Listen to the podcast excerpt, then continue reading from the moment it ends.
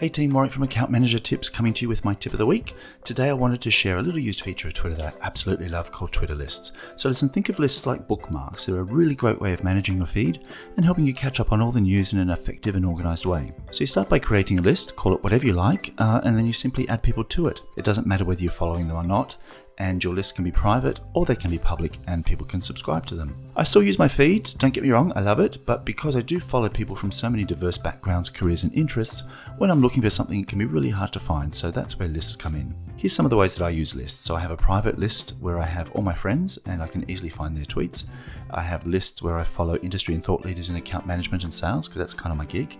Uh, and I also keep lists for my clients, so it's a really great way to stay in touch to find out what they're doing, what they're up to, and stay on top of breaking news. So if you're interested in Twitter lists, Buffer has written a really comprehensive post that show you how to set them up and gives you 23 fantastic ways uh, to use them, ways that I hadn't thought of myself. So really recommend you head over and read that. It's at amtip.co slash TL. So there you have it. That's Twitter lists. Let me know what you think of Twitter lists, how you use them, if you use them, why you use them. Would love to hear from you. So if you enjoyed this tip, please like or share, or better yet, why not come over to my blog, accountmanager.tips, and let's hang out over there. Uh, so until next time, have an amazing week, everybody.